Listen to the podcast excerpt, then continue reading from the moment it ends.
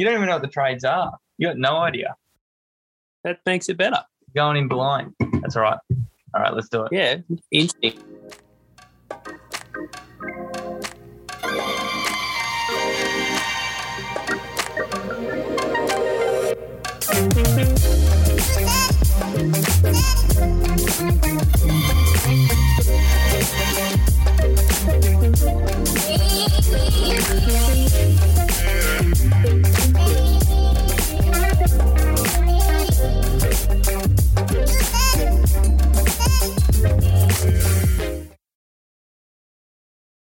Yo, yo, yo. Welcome to the Fantasy Addicts Podcast. I'm your host, Frank. I'm here with Joel, just the two of us today. Before we do get started, though, want to make sure the listeners are following the show on Instagram at the Fantasy Addicts and on the Twitters at the FB Addicts. Did I get that right, Joel? Yeah, you did. Shout out you. Getting it in early, too. I know. I'm unreal. Got to get a win on the board nice and early in the pod. How you doing, Joel? I hope you're well. I'm well. Happy Australia Day to all our loyal listeners. You know, one of my favourite holidays, Frank. I know it's right up there in your, you know, right up there with Christmas and Easter for you. Yeah, what are your Australia Day plans? Not much, honestly. I can't. I don't know if the listeners can sense this hint of sarcasm in our comments, but no, it'll be all right. I don't have to go to work, so it's a win. But no, nothing too much planned. Might go see Matty Barbs. Might tell him how his dynasty team's no good. But I think that's all I've really got locked in for the day, Joel. I know, is there races on? That's probably what you'd be doing. Yeah, there is. You know, they no longer, so every Australia Day, number one always wears Australia Day cut like Australian flag colours, no matter like what its normal colours are. And this year they're not allowed to do it anymore, apparently. So that's a bit strange, but you know. Happy Australia Day, I guess. You see, Joel, people already didn't like horse racing. The only people that like horse racing are horse racing people. So it's like just a double whammy, you know? Yeah, they're not winning. Yeah, they're not winning any arguments whatsoever. No. Joel, I know I told you what today's show is. Do you know what today's show is, what we're going to be talking about? No, I don't. I don't really listen. Dang. See, I try to plan things and I try to be nice and, you know, give him all the help. No, it's dynasty trade season, Frank. I'm all about it. Exactly. And it's no mistake that it's me and Joel in this podcast. We don't need those other three losers. Gee, Virgo's not going to be happy that I said that. The other three losers, because they got no idea. They're not the sharps of our league. The sharps of our league, it's me and Joel and then the rest, as we like to call them. Andrew's win now formula can't work forever. He's going to have to make some moves, and maybe if he listens to this podcast, he can get a little bit of advice. What I've gone and done is I've scoured the deep, dark web, sold some organs, bought some human trafficked a few people, but I've been able to scavenge around 10 dynasty trades from the Twitters, been able to, you know, get some interesting ones together that we can discuss, work through, hopefully give an idea to the listeners about how we approach these trades and what moves we might be trying to make in the off-season. Does that sound good, Joel? Is there anything else you'd like to add before we get started and into this first trade? No, Frank, always sounds good to me. Ready to attack them. Yeah, Joel's a bit of a passenger, everyone. I am going to get involved in this first trade. So first up, if you're someone that owns Ja'Marr Chase in a league, you're probably not going to trade him unless you're getting a really, really good offer. So let's find out whether what I've seen here is going to be a good enough offer for you, Joel. I think I feel pretty strongly about which side I want to pick. Team construction is very, very dependent here. So someone's acquired Ja'Marr Chase and they've given away Davante Adams, David Njoku, and Breece Hall. How do you feel about that, Joel? I think that's a good package. Is it a great package? I'm going to leave that to you.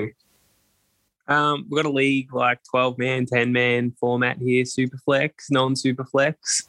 I'm going to basically, for the sake of this show, we're going to assume that it's a Superflex league. Okay. So it was Ja'Marr Chase. So it's possible to getting two really good starters or even three good starters is a positive. If it's a 12-team league where you got to start, if you got to start 13 players in a 12-team league, then it probably leans one way very heavily. But if you're playing in an 8-team league and you only start 7, then you probably the Ja'Marr Chase side becomes more attractive. But I'll let you get into it. What are you thinking? I think I would take Ja'Marr Chase, but I can see why this was. I don't know why you feel so strongly. I don't know why you feel so strongly about it. I feel like he's getting pretty fair value on getting offered Ja'Marr Chase, and the person paying for Ja'Marr Chase is obviously paying for a top 3 non-quarterback asset in a 12-team Superflex league. So, I don't know, it's pretty fair, I would have thought. I think I would take the Ja'Marr Chase side as, someone who, in a normal 12-team league, I think getting the best player in the deal is important. So, yeah, give me the Ja'Marr Chase side, but I don't feel super strongly about it. You? Yeah, I think it's important to say that I actually think it's a relatively fair trade. Yeah, same. Based upon the trade, just looking at it objectively, it appears that the team that's acquiring Davante Adams, Breece Hall and David Njoku is a team that is competing. So if you're getting Davante Adams at this point in the season, you're looking to play him this coming season, and you're looking to get close to what Ja'Marr Chase can give you points in your lineup wise. And I don't think that's an overestimation. I think if we get to the end of next season, Davante Adams scored a similar amount of points to Ja'Marr Chase, as good as he is. Obviously, you're paying for a lot of youth. Then you're adding Breece Hall, who was probably going to be, a top 10 at the minimum running back before he was injured. We expect him to be back and healthy by the start of next season. Maybe it takes him a couple of weeks to get acclimatized. Then if you add a top 10 running back who's, 22 or 23 years old, arguably the running back one currently before Bijan gets drafted, but he is that caliber of player as well. You're getting the running, almost, top 3 running back. Davante Adams, although he's not going to be a top, maybe not even a top 10 dynasty wide receiver, but he's right on the fence of that. But he's going to produce like Ja'Marr Chase. So I think if you're trying to win, this is a good trade. Can see both sides of the coin. I think we're in agreement there, Joel. It really depends on whether you think, where you think Breece Hall comes back to, and whether or not he can bounce back to, Breece Hall was the RB1 in Dynasty before the ACL, in my opinion. It's whether or not you think he can quickly bounce back to, the type of player that was, remember when he was breaking off 70-yard runs against the Broncos, Frank? And, I remember. Scoring. Yeah, he was the man. Yeah, but, if you think he could bounce back as quickly as this person may, then, yeah, you can see the upside of acquiring Breece Hall off the injury. Yeah, just for note, I actually do think he'll bounce back. I think he's going to be okay, just as a final note. A trade that is a little less interesting, but also I think it's important as well. It's not just superstar players, it's not just superstar blockbuster trades that make or break the dynasty leagues. It can also be moves like this week, and I feel like this owner is going to be mitigating a bit of risk around a certain player. This one was actually a Twitter poll, so we actually have the percentages, which is interesting as well because it's far closer than I would have anticipated. But we'll see how you feel it, Joel. So we've got an owner acquiring Cam Akers, and they're sending away AJ Dillon and a 2023 310. So 310, it's not worth that much, but you're almost swapping running backs. How do you feel about that, Joel?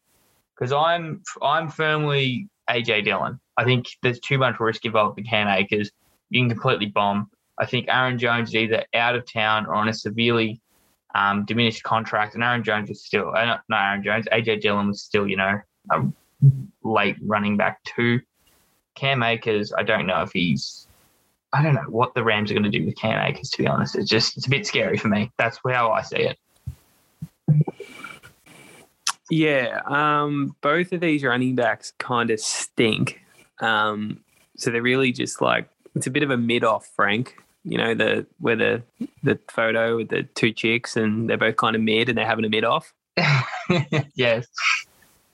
This is what happens when AJ and Andrew run into each other in the house.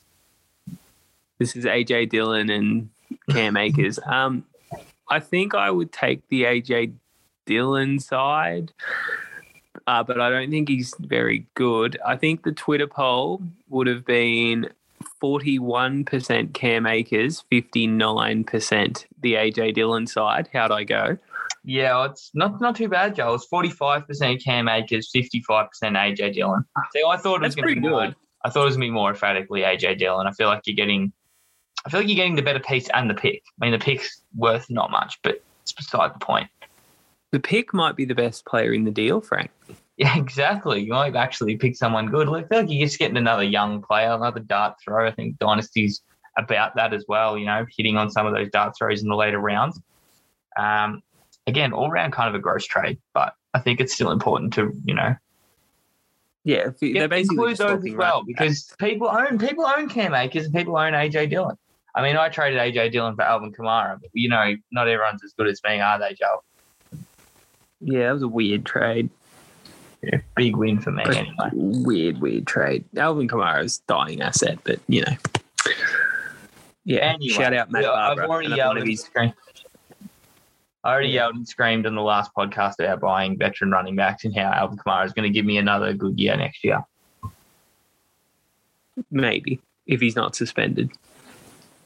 All right, rest up, King. No need you to the playoffs. All right, next trade up. This one, quarterback trade, Joel. And it's got your guy, Trevor Lawrence. Ooh, he's being acquired with his best bud, Christian Kirk, and another wide receiver, Jacoby Myers. He's being sent to a team for Justin Herbert, Josh Palmer, and Rashad Bateman. How do you feel about that, Joel? Because after what we saw in the playoffs, it's very easy to get carried away and say Trevor Lawrence over Justin Herbert. It's easily done. We've seen Justin Herbert do it for longer. But I want to know what you think, and then I'll sort of expand on what I think, because I feel kind of strongly about this. Yeah, I kind of do too. I think I'm taking the Herbert side. I think you get sort of a hidden sort of like a sneaky upside in what Rashad Bateman could be. Josh Palmer's just kind of a yuck throw in, but like, you know, depending on what LA do in the draft, he might be their wide receiver 3 still next year, which has proven to, you know, have some flashy games in there as he did have this year. I'm not all the way super-duper high on Christian Kirk, so he's kind of just, you know, you're sort of buying him at his peak. I think Justin Herbert's still better than Trevor Lawrence, and who was the other one on the Lawrence side? Jacoby Myers. Oh, yeah, average wide receiver. He's handy. He's not changing the difference between, you know, Bateman and Herbert compared to Kirk and Lawrence. So, yeah, give me the Justin Herbert side. Frank, you? I feel like you're going to be the same here, but you hate my team, so you hate Trevor Lawrence. Yeah, see, you clearly don't know me that well, Joel. I think I feel strongly about the players in the deal. I think the deal's very fair. I think you're very right about Rashad Bateman, and I feel stupid saying that. It's almost the upside of what Rashad Bateman could be is the difference in the deal for me. But I want to take this time to say I have Trevor Lawrence over Justin Herbert. I think that Justin Herbert has been slightly overrated as far as a fantasy asset is concerned. I think he's been slightly overrated as an NFL quarterback as far as I'm concerned. Yes, he scored a lot of points, and the upside's there. We've seen him flash so many times. But if we're talking about fantasy finishes, and now I'm basically what I'm going to do now, Joel, is I'm going to pull up where he finished in fantasy, because he hasn't finished as high as you think he has. Okay. I'm getting that right now. I don't know if he has finished this high, Frank. Like he finishes the quarterback 2, not the season just gone, the season before that. That's great. Quarterback 9 as a rookie. Fantastic. But this year, he took a step backwards and finishes the quarterback 11. And we're supposed to value him the same as Trevor Lawrence, who has clearly shown that he's taken his game to the next level. He's going to be getting more weapons next season. as well and finishes the quarterback 8. Like, he got outperformed by Trevor Lawrence, and you're getting the younger asset who was a better prospect coming into the NFL. So I think Justin Herbert's getting put into the group of Patrick Mahomes and Josh Allen, when really he's probably in the group of Justin Herbert, Trevor Lawrence, Jalen Hurts.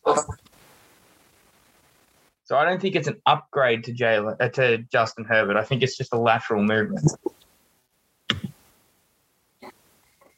So if you're Dylan Lawrence, Herbert fan. Yeah, if you're me and Dylan Lawrence, if you were Dylan Lawrence and he may or may not listen to this podcast, would you trade Justin Herbert for Trevor Lawrence? I would. Really? Yeah, I actually would, and I don't want that to come across as hot takey or reactionary to the playoff game. The minute before Trevor Lawrence came into the league, if you were playing in the Dynasty League and had the rookie pick and you had the 101, you were selling that 101, which is going to be Trevor Lawrence, for probably more than what you would have to pay to get Justin Herbert at that time, and maybe still. I mean, so yeah. I don't see why we've then seen Trevor Lawrence without Urban Meyer break out, and now we value him less than Justin Herbert when he outperformed him this season. Well, do you want Trevor Lawrence, Frank? Oh, I think everyone should be at least doing their due diligence on Trevor Lawrence. Oh. Don't know how much sense it makes for my team. I'm pretty set at quarterback, but Trevor Lawrence or Jalen Hurts, Frank?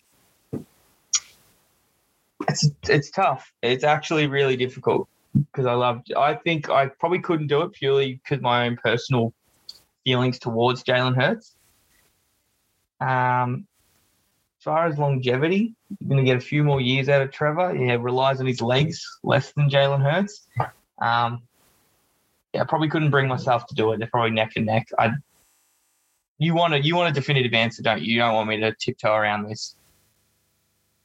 No, I think I would probably trade him for Jalen Hurts if you wanted to do it live on the air. Jalen Hurts is ever going to come off my squad. That's how I feel about Jalen Hurts. But that's fair enough. Value-wise, they're the same. I just want the Jalen Hurts, AJ Brown, DeVonta Smith triple stack. Yeah, it's going to be hard to do. I'll be honest, but I'll listen to an offer. I'll listen to it. Yeah, that's fine. But we'll move on to the next trade. You're a big Trevor Lawrence guy. Hard to not be. It is very hard not to be. This is a really cool trade that I actually liked. Kind of buys into what I was talking about on the last podcast about getting good veteran running backs. Probably isn't the way I would go about it, but let's hear it anyway. We got one team. Again, this is a Twitter poll, so it's actually got some percentages. One team is acquiring Nick Chubb and a 2023 302. And then the other team is acquiring Diontae Johnson and a 2025 first. How do you feel about that? Initial thoughts is 2025's a very long way away, and Diontae Johnson is kind of overrated. So, yeah, give me the Nick Chubb 302? Yeah. Yeah, give me that Nick Chubb 302. Yeah. So like I was saying, I do agree that this is probably the cheapest you're going to get someone like Nick Chubb, and I don't hate the price, but I think at this point in the offseason, I feel like you can get him cheaper than that. I feel like you could have got him for a 2025 first straight up. You didn't need to give up Diontae Johnson, or you could have gone Diontae Johnson in a second. I don't like giving up future firsts at any point, regardless of where your team's at. You know this. I've received a lot of flack for it in the past, and I still stand by it. I don't like giving up my future first-round picks, regardless of where I'm at. The dynasty landscape moves so quickly, your team can go from a competitor to completely irrelevant in the space of 6 months. Shouts out Dylan Lawrence and Jack Burgess. But, yeah, I would still put Nick Chubb side. You liked that one, didn't you, Joel? Yeah, it was a good shout-out. I was wondering if we were going to go wheels or those two, but, yeah. That's good. Yeah, I don't know. Now that I think about it, like Diontae Johnson, Nick Chubb, like, I don't know. How big is that of a difference for you? Oh, just as far as the difference maker in your lineup, I think it's a big difference. Again, if you're, I hate to cop out answer, but if you got like a start 13 and you're starting like 6 wide receivers and Diontae Johnson's like your 5th wide receiver, you're feeling pretty good. But if it's if you've only got like it could be like a 2 running back league or something like that, then yeah, maybe Diontae Johnson holds a bit more value. But in a standard sort of league where a lot of people still play dynasty leagues where they're only starting 8 or 9 players, even in the Superflex league, Nick Chubb's far more valuable. So I still lean Nick Chubb. Again, you'd be paying if he comes out and he's still a top 5 running back, which is what we expect with the Deshaun Watson-led offense. We expect the Browns to be good. His price is going to go a 1st and a 2nd in week 1, week 2 of the season. And you won't be able to get him because you'll have competing teams that just holding on to it. Yeah, look, that's probably agree. Yeah, we are so sharp, guys. It's on the same. And unless Kenny Pickett makes a big leap, like how much better can Diontae Johnson? Like, I get it. Diontae Johnson's probably going to catch more than 0 touchdowns, but you know, I don't know whether he's like a complete difference maker in your lineup with Kenny Pickett at quarterback. George Pickens in his 2nd year. I'm not even a fan of George Pickens. You're 100% right. Yeah. I don't know. Next trade. All right. You'll like this one, Joel, actually. You can almost compare it to what he was acquired for in our league. We have Justin Jefferson acquired by himself. Surprise, surprise. It's his very valuable asset. Sent away. Again, I'm going to very much assume this is a super flex league. Kenny Pickett, DJ Moore, the 107 and the 206. Straight away, I think that this is not enough for Justin Jefferson. I think that whoever acquired Justin Jefferson's made a great trade. It's clear the team that traded him away is in need of a quarterback because Kenny Pickett should not be moving the needle in this trade as much as it clearly is. And DJ Moore, good wide receiver, maybe a great wide receiver in real life, but not a great fantasy wide receiver. 107, it's not close enough to the top of the draft. And then 206, again, doesn't move the needle for me. So I clearly feel that this is a highway robbery. Justin Jefferson owner should be very happy with themselves. Yeah, so just clarifying, you were sort of cutting in and out. Kenny Pickett, DJ Moore, 107, 206? Yes, that's correct.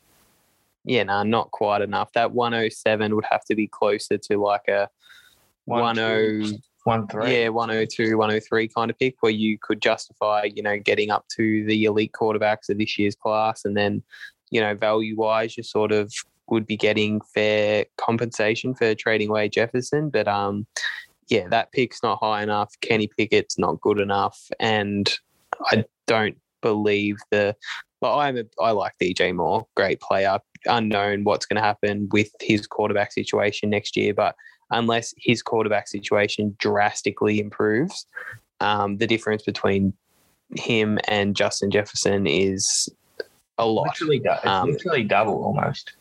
Yeah, it's a lot. So, and obviously Justin Jefferson, you're going to get him for ages. He's in 4th year coming up.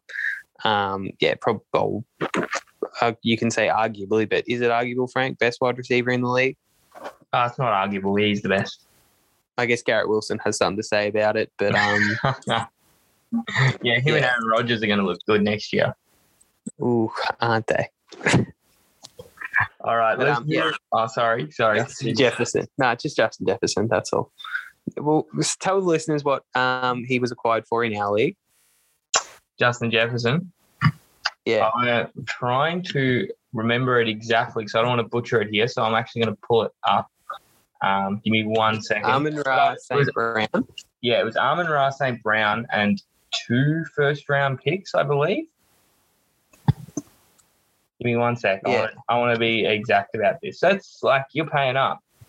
Here we go. So it was Amon-Ra St. Brown, Elijah Moore, Cade Otton, and 2 first-round picks. 24 and 25. To be fair, it's a 24 and 25 first-round pick. It's not a 23 like in this trade.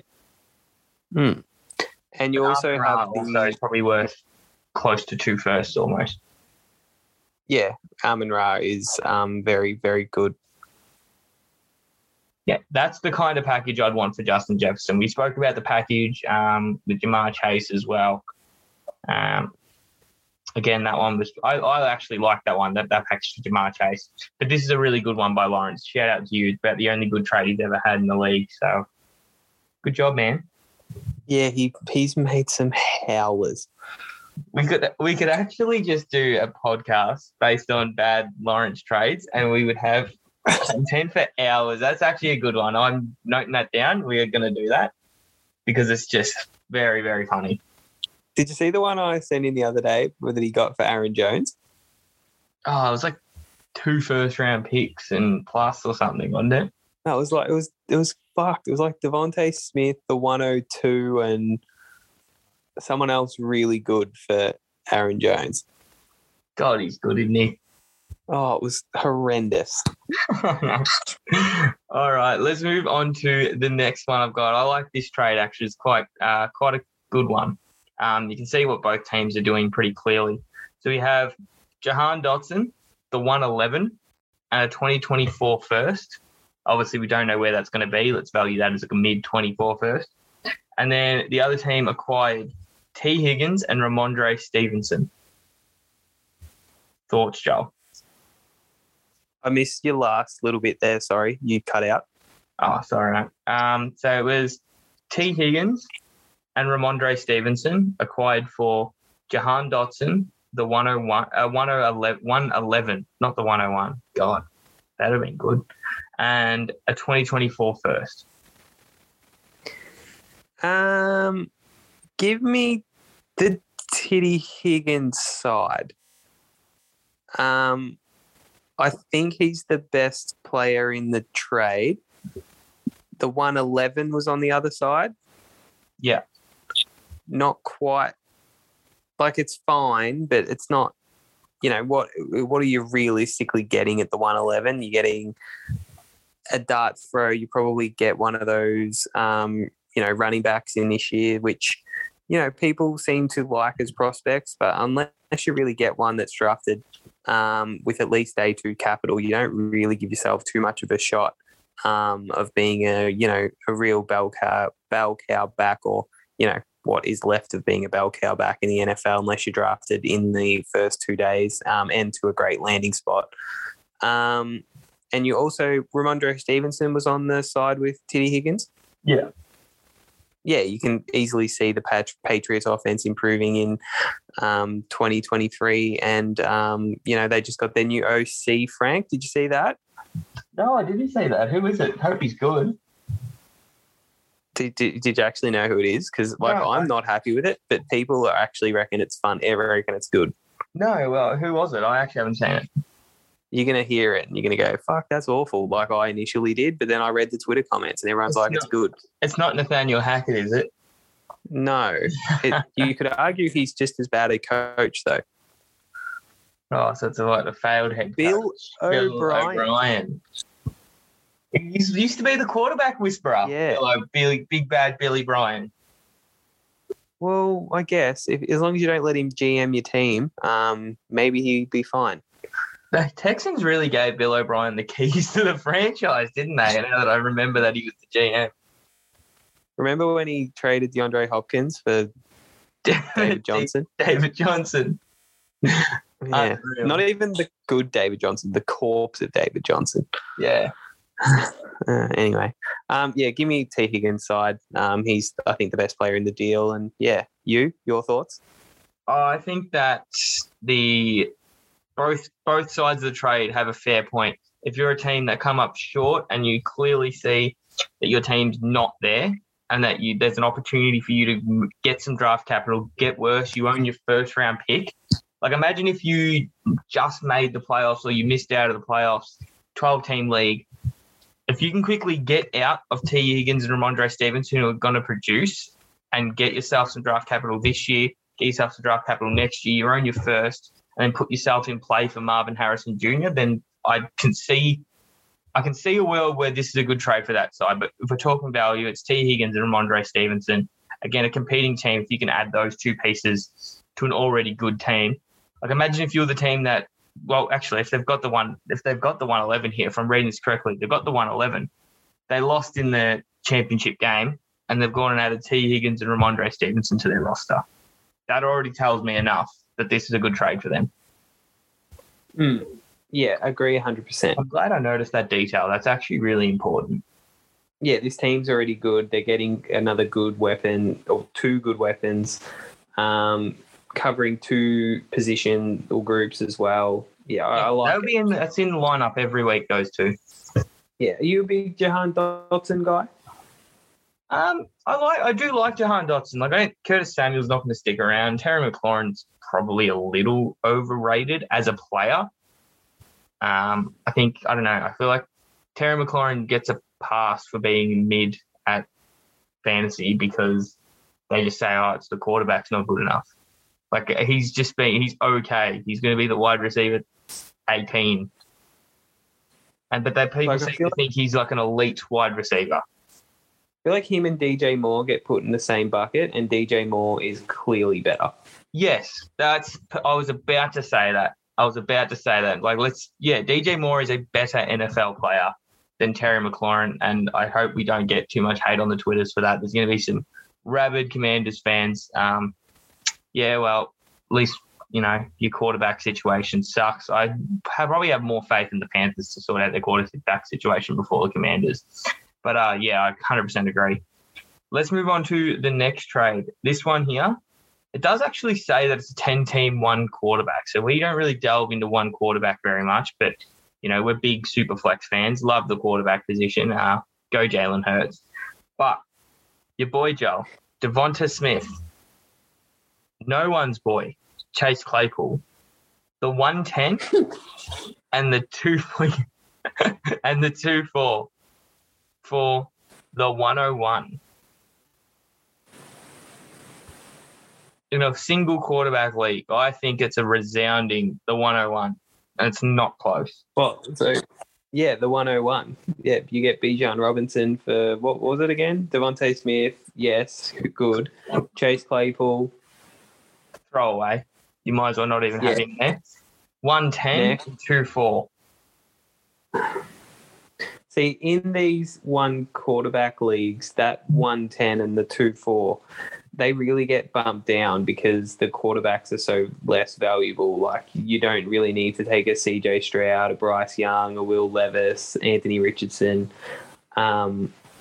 with premium draft picks, which means you're getting a tier lower of wide receiver and running back. So I think I'll take Bijan Robinson, even if you want to just trade for the 101 and you don't necessarily want Bijan Robinson. I feel like with all the hype around Bijan, you can get more than Devontae Smith, Chase Claypool, and a couple of lower picks. So, yeah, give me the 101. I'm not a big, trade up guy, Frank. I don't really like to trade for the best. You never get a good deal.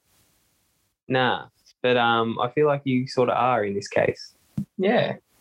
Another one we've got here involving Tee Higgins. This is Tee Higgins bought basically for pick straight up.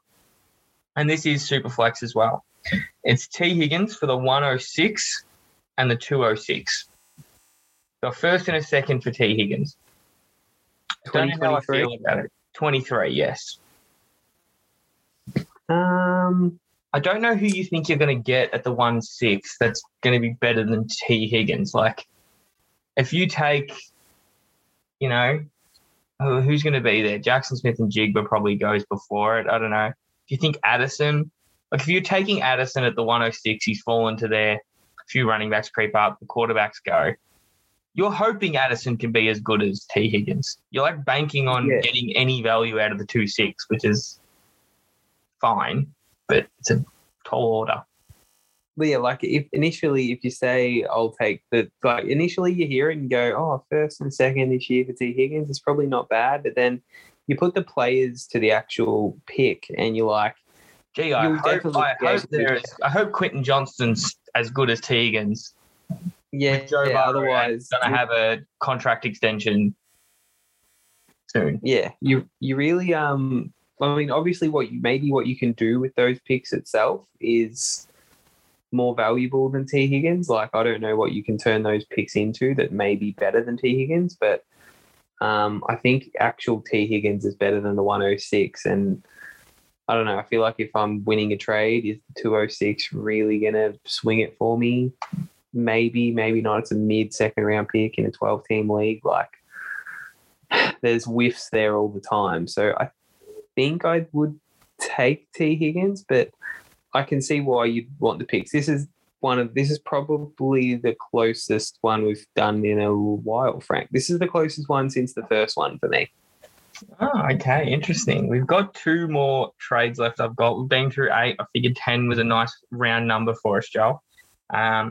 This one here, it's going to be Chris Olave acquired for George Pickens and the 111. What do you think? Chris Olave for George Pickens and the 111 this year? Yes. Obviously, that's how you must know it's the 11. I'm not a huge George Pickens guy, but I know there are a lot of people that are George Pickens guys. He's got a cult following. George Pickens. Doesn't he? Like, I'm not in it. I'm not like totally against him either. Nah. And like realistically, you can sort of re-roll. Like obviously you had a big hit in drafting Chris Olave with a mid to late first round pick this year. You could sort of take a really hypey George Pickens as like a upgrade, well, not an upgrade, but a downgrade, and just re-roll that pick into this draft, which is perceived to be a better class, and hope for the best, or sort of just take what you've already profited in Chris Olave and just ride him out. I feel like it's low risk, high reward. That's how I'm reading. By keeping Chris Olave or trading? No, by getting Pickens and the 111. Now, George Pickens, I think he can be not only a good player, I think he can be a great player. And that's what Chris Olave was. I think George Pickens can be as good as Chris Olave, and then you get to re-roll that pick, the 111, like you said, Joel. You can almost go one piece into two pieces with the same value. So I think that's going to be a really good way to kickstart a rebuild. If you were the team that took Chris Olave last season, you've hit on that pick, you're very happy. Still, you're not, you know, your team's not ready to win a championship. You still need lots of pieces to get into your lineup. You're hoping George Pickens can be one of your staple wide receivers. Then you can go and get another one with the 111. I think that's a good way to turn your rebuild around really quickly. I like the premise of going and getting a good wide receiver if you're the team that, you know, they've got the 111. They lost in the championship round. I like the idea, add another star wide receiver to your team, try run it back, try, you know, go over the top. I just don't think Chris Olave is that player. I think if it was someone like Jalen Waddle, trying to think off the top of my head, maybe Tee Higgins isn't quite there, but if it was Amon-Ra St. Brown, someone in that tier, I'm trying to think of some other names in that tier, Joel. If you do yell out. But that's Pardon? I don't know, like a DK Metcalf or a Garrett Wilson. Yeah, but I don't know. It's like, what's the difference between Garrett Wilson and Chris Olave for you? I just think Garrett Wilson's much better. I just think he's a much better player than Chris Olave. Yeah, I think Chris Olave had every opportunity afforded to him and performed less than Garrett Wilson.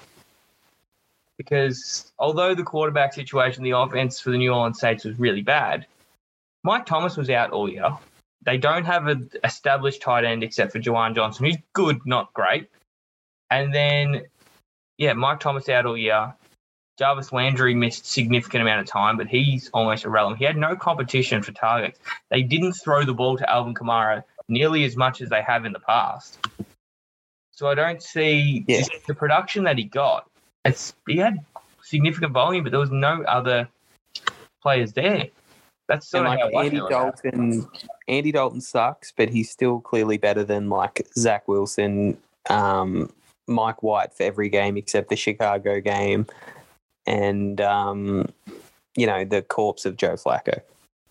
Yeah, that's exactly my point. So I think, yeah, Garrett Wilson better than Chris Olave. If this was Garrett Wilson, then I'm thinking harder about this trade. And that pains me to say because you're the Garrett Wilson owner and I don't like you very much. That's nice. All right, our last trade. And I've just realised Tee Higgins and Ramondre Stevenson are in this trade as well. That was an accident. Really? Yeah, but there's some other moving parts here. This is a very different trade.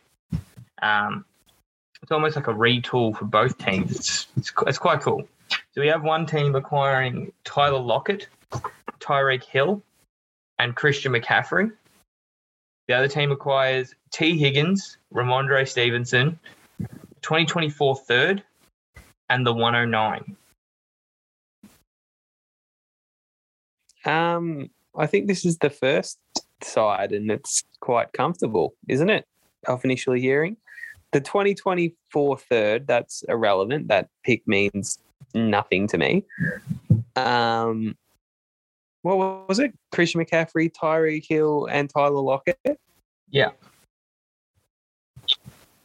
And for Tee Higgins, Ramondre Stevenson, that pick doesn't matter, and the 109?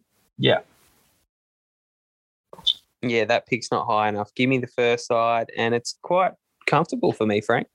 Yeah, I agree. I think the team that was giving up the 109 clearly finished relatively high up in their standings. They had Tee Higgins and Ramondre Stevenson, who were good. But I think if you're swapping production, you're getting Christian McCaffrey and Tyreek Hill. That's a big bump in production the very next season. I think Christian McCaffrey showed that he's still got it, especially now that he's in San Francisco. I feel like he's going to be protected more. I don't know why it makes me feel better about his long-term outlook. I feel better about his long-term outlook now that he's in San Francisco as opposed to the Panthers, because I feel like, I don't know, you just get belted 30 times a game and you're not winning any games, you're not going to want to do it anymore. Subconsciously, I feel like Christian McCaffrey would become less of a player through no fault of his own just by being in a really poor situation. Now that he's going to be competing for Super Bowls, I feel like he's going to be willing to put his body on the line. You know, players that are enjoying their football, they just seem to bounce up and not get hurt as much as players that are in bad situations. But that's just probably just a mental thing. The bigger aspect of it is just he's going to be in scoring position a lot more of the time than he would be in Carolina. They can utilize him as a real red zone threat, something that Carolina probably wanted to do but couldn't do considering the amount of, you know, just the amount of times that they just didn't have the ball and didn't have the ball in the red zone. Got to get there first. Yeah. And the Niners know how to do that. Do they ever? They have, you know, Debo, Kittle, now McCaffrey, Ayuk. They have people that can get it there. So, yeah, and that's before you even add in, like, Tyreek Hill, who's, like, clearly elite. Yeah, and Tyler Lockett, who's just consistently a wide receiver too. Yeah. Oh, I'm glad. We're Tyler Lockett's going to be on the same page this episode, Joel. I'm impressed. Tyler Lockett's just going to be one of those guys that's going to continually outproduce what he's worth in Dynasty until he, like, dies. Yeah, exactly. I literally exactly what he's going to be doing. Because he'll probably still finish as, like, the wide receiver 16 next year and he'll be drafted as, like, the wide receiver 30. That is our last trade, Joel. So I don't want to hurry you along or wrap anything up. If you did have anything that you would like to talk about before we finish, go for your life. I want to leave the door open for you. Yeah, just in regards to that Dylan Lawrence trade from earlier on, we were talking about was the 102 DeVonta Smith, and the other player was actually Travis Etienne for Aaron Jones. Oh my God! Yeah. I just looked it up before and I was sort of holding it in there for a while. Just had it as a mental, you know, in the back of the brain to bring it back up. It's so bad, isn't it? Yeah, once again, shout out to Dylan Lawrence. Yeah, that's potentially up there with CD Lamb for Clyde Edwards-Helaire. Yeah, you're right. At least he got something for those pieces. Like, I think Clyde Edwards-Helaire could be out of the league soon. No, I don't know about that, but yeah, that's bad. It's almost as bad as my Travis Etienne trade. It's become the Travis Etienne trade instead of the DeAndre Swift trade. That's how good Travis Etienne is. When I got Etienne Etienne a first and 2 seconds, or 2 firsts and a second, and and I got AJ Dillon as well. So it was like, I traded AJ Dillon for Alvin Kamara. It looks really bad when you add Alvin Kamara to the deal. It's awesome. Yeah, Shalim's made a couple of monumental mistakes lately. I'm gonna get it. And boy, is it going to cost him. It makes me feel good about myself. I know, it was 1 first. Yeah, it was AJ Dillon with Alvin Kamara. So it's Alvin Kamara, Travis Etienne, 2 seconds and a first for DeAndre Swift. I don't think you can say it's like Alvin Kamara. Like, you know, he didn't trade you Alvin Kamara. Yeah, but it really helps me sleep at night. That's good, I guess. Yeah. Thoughts on the Tony Pollard injury before we go? No one likes to barrack for injuries. Yeah, it's not. It would be the only thing that could make it worse is if he was on my fantasy team. Sorry, Joel. As the Ezekiel Elliott owner, can't help but feel like it's a good thing for his value. They've probably got too much money invested in the running back position to make any significant moves, either in the draft or free agency. I think Tony Pollard, now that the injuries happened, doesn't garner as much interest in free agency, which is, I feel genuinely bad for Tony Pollard because he deserved to get paid, whether it was at the Dallas Cowboys or whether it was elsewhere. I think in that situation, he comes back to Dallas, rehabs that leg, maybe takes a 2-year deal, but these 2-year deals never work out for these players. They get run down for 2 years and then no one wants to pay them that next contract. Really such an unfortunate injury for him and his career, but Dallas is probably the best place for him to, you know, rehab that leg and, you know, get back on the field and producing again. Yeah, the only thing, like, people like Schefter reckons, like, or I don't know who reported it, but like a 3-month injury, which that gives him like time to be back in time for training camp. But it's just like, it just feels gross. Like, you know, high ankle sprain, broken ankle. It's just like not ideal. No, it's not ideal. He deserves to get paid. Actually, yeah, he's probably one of the guys that I do feel bad for, as far as injuries are concerned. Not good timing for your Dynasty League where, you know, you're looking to sort of gear up for next season, hopefully having, you know, whether he's in Dallas or elsewhere, you're hoping that he could be a back-end running back one for you because that's sure as hell what he produced this year. Yeah, I kind of needed it too because, like, running back is the weakness of my team. Joel, I know a guy who's got heaps of them. Yeah, I thought you were, you know, I got Bijan coming in. I get Breece Hall back. I got a lot of picks in this year's draft, which is running back, you know, heavy. So we'll be right. We've got Deshaun Watson, Trevor Lawrence. Wide receiver room is stacked. How about TJ Hawkinson coming good, Frank? Yeah, that was actually really... While we're talking about a trade show, TJ Hawkinson and the 107 for Kyle Pitts. Has that been offered to you? No, I'm just, you know, throwing it out there, seeing what you think. I really like Kyle Pitts still. Like, it seems like you think like you're giving up a lot because TJ Hawkinson's done it and he's probably going to be a top 5 tight end. But I don't think he can be. I don't think he's going to be someone that's going to give you a tight end 1 overall season, tight end 2 overall season. I don't think he's on the level of Travis Kelce. He's not on the level of Mark Andrews. He's probably in that Dallas Goedert sort of range. But Kyle Pitts is someone who can be Travis Kelce, which is crazy. But that's what we were buying when he came into the league. That's what everyone was buying. That wasn't my opinion. That wasn't your opinion. That wasn't the fantasy community. That was everyone was in agreement that Kyle Pitts is the best tight end prospect they have ever seen, ever. And I'm willing to be wrong about that, just based on what would you give up for if you knew you were going to get Travis Kelce for 8 years. You'd give up double what you just offered. Yeah, well, just, you know, it just scares me because, like, what if TJ Hockenson just outscores him again? Yeah, you look like an absolute idiot. I don't know. You still got another 3 years of being wrong before he reaches TJ Hawkinson's age. Yeah, I like I said to Matt Barber, what do you like? He's been real bad on the trade block race recently. Matt Barber, for someone who used to offer you shit trades like once a day, you know, he's been a bit slack. So I messaged him. I know what you've got till it's gone, hey. Yeah, I said Hockenson plus what for Pitts, and he took like a day to get back to me and said a first. And I said, you know, which one? And he said, you know, 23. And I said, well, stiff bickies, I'm going to offer you the lowest one I got. And he never really got back to me. So, but, you know, I never offered it. I didn't, you know, do anything. But, yeah, just thought it was interesting. Call him out. Call him out publicly. No, well, I'm just putting it out there to you, Frank. I'm probably not. I'm not a huge Kyle Pitts guy. I just never really have been. I already have Drake London. I'm not sure how heavily I want to get invested into that Atlanta Falcons offense. Yeah. But, yeah. It's an interesting part of the offseason. I do enjoy this. Fun way to end the show.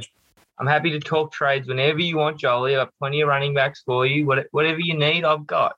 And I like a few assets on your team. So let's I'm sure we'll talk at some stage in the offseason about some more trades.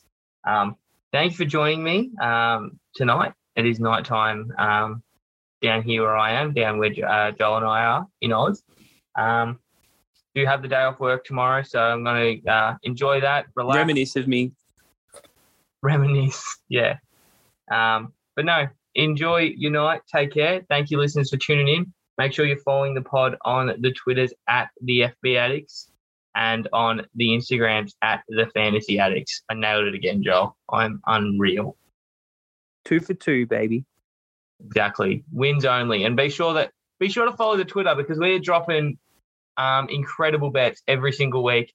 If it wasn't for Charlene and his crappy Joe Burrow overs passing because he's too proud to take the same bet as me when I said that the Bengals were going to win money line. And then remember when I said that the Jacksonville Jaguars were going to beat the Chargers money line as well. Yeah, I'm that guy, everyone. Peace.